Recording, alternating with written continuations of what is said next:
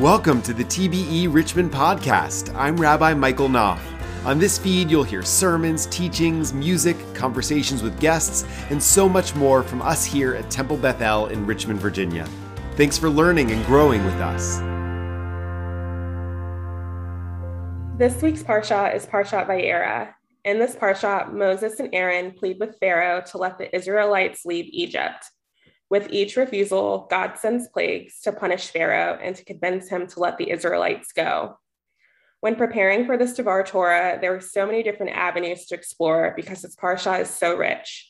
But I zeroed in on chapter 7, verses 20 through 23, which say, Moses and Aaron did just as the Lord commanded. He lifted up the rod and struck the water in the Nile in the sight of Pharaoh, and all the water in the Nile was turned into blood, and the fish in the Nile died. The Nile stank so that the Egyptians cannot drink water from the Nile, and there was blood throughout the land of Egypt.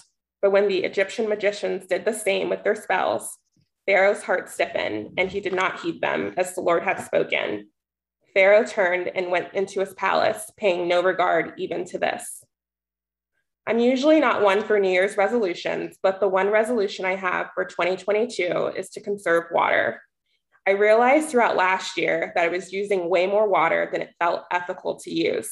From it, running the washing machine and dishwasher multiple times a day to showering multiple times a day to deal with the pandemic boredom and running faucets longer than I intended to, I watched my water usage increase each month last year.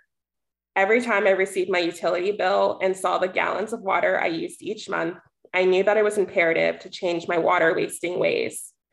Thus, I connected with this portion of the Parsha because of my resolution to mindfully consume and conserve water and in working towards that resolution, I've been thinking more intently about one, access to clean water, and two, the conservation of water. According to WaterAid, an international NGO focused on water, sanitation, and hygiene, 844 million people do not have access to clean water. Additionally, only 3% of the Earth's water is fresh, and only 0.5% of that water is available for people to use, as the rest is contained in frozen ice caps in the atmosphere, or sadly, it's extremely polluted. When I read this, I was shocked, and I tried to contextualize it in my own life because these numbers can be hard to grasp in an abstract manner. I thought back to 2013 when I lived in Canada. Right as I arrived in Canada, the Idle No More movement started to gain traction and attention from the national and international media born out of protest against the dismantling of Canada's Navigable Waters Protection Act and Environmental Assessment Act. Idle No More is a grassroots initiative founded by three First Nations women, and a key goal of the movement is to stop environmental degradation and to prevent harmful legislation that will affect Indigenous rights and the rights of all Canadians. The movement is grounded in the belief among many First Nations people that water is life and to harm or threaten water is to directly harm yourself, your family, your community, and the land. It wasn't until the following spring in April 2014 that the water crisis in Flint, Michigan, a predominantly Black community, would begin when the city started to draw water from the Flint River without proper treatment. Through both the Idle No More and the Flint water crisis, we can see that the pursuit of environmental justice, specifically water justice, is crucial and that marginalized people are at a greater risk for being on the receiving end of legislation, policies, and procedures that threaten their access to clean water. I was encouraged to read that in November 2020, Reconstructing Judaism and the Reconstructionist Rabbinical Association, along with several other faith organizations, wrote and endorsed a letter to Congress urging action to ensure universal access to clean water in the letter, these organizations called upon Congress to implement moratoriums on water shutoffs during the pandemic and to invest in water infrastructure.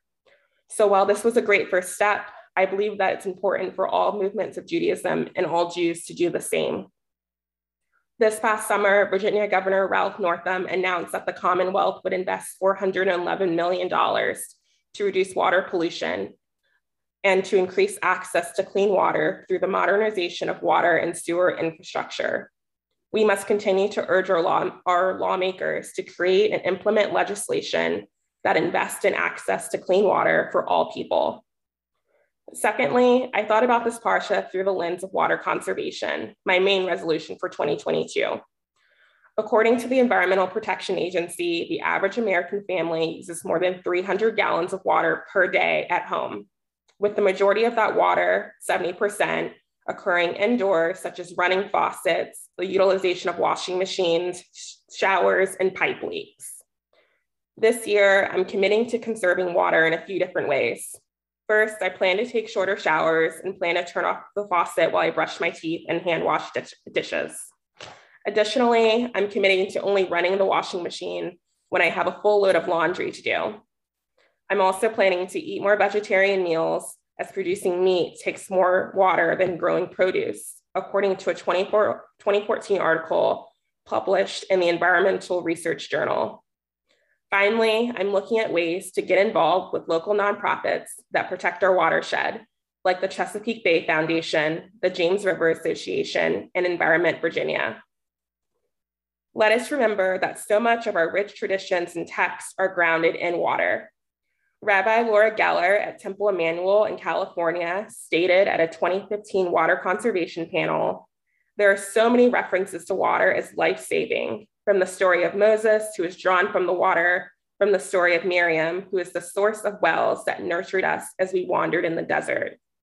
The Jewish lens is to know that this is important and that behaviors about water usage need to change, to be responsible, to act personally, and to act collectively.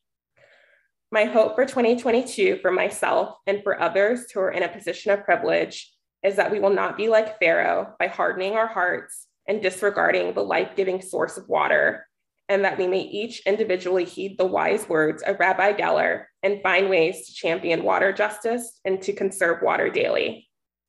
Shabbat Shalom. This has been the TBE Richmond podcast. Once again, I'm Rabbi Michael Knopf.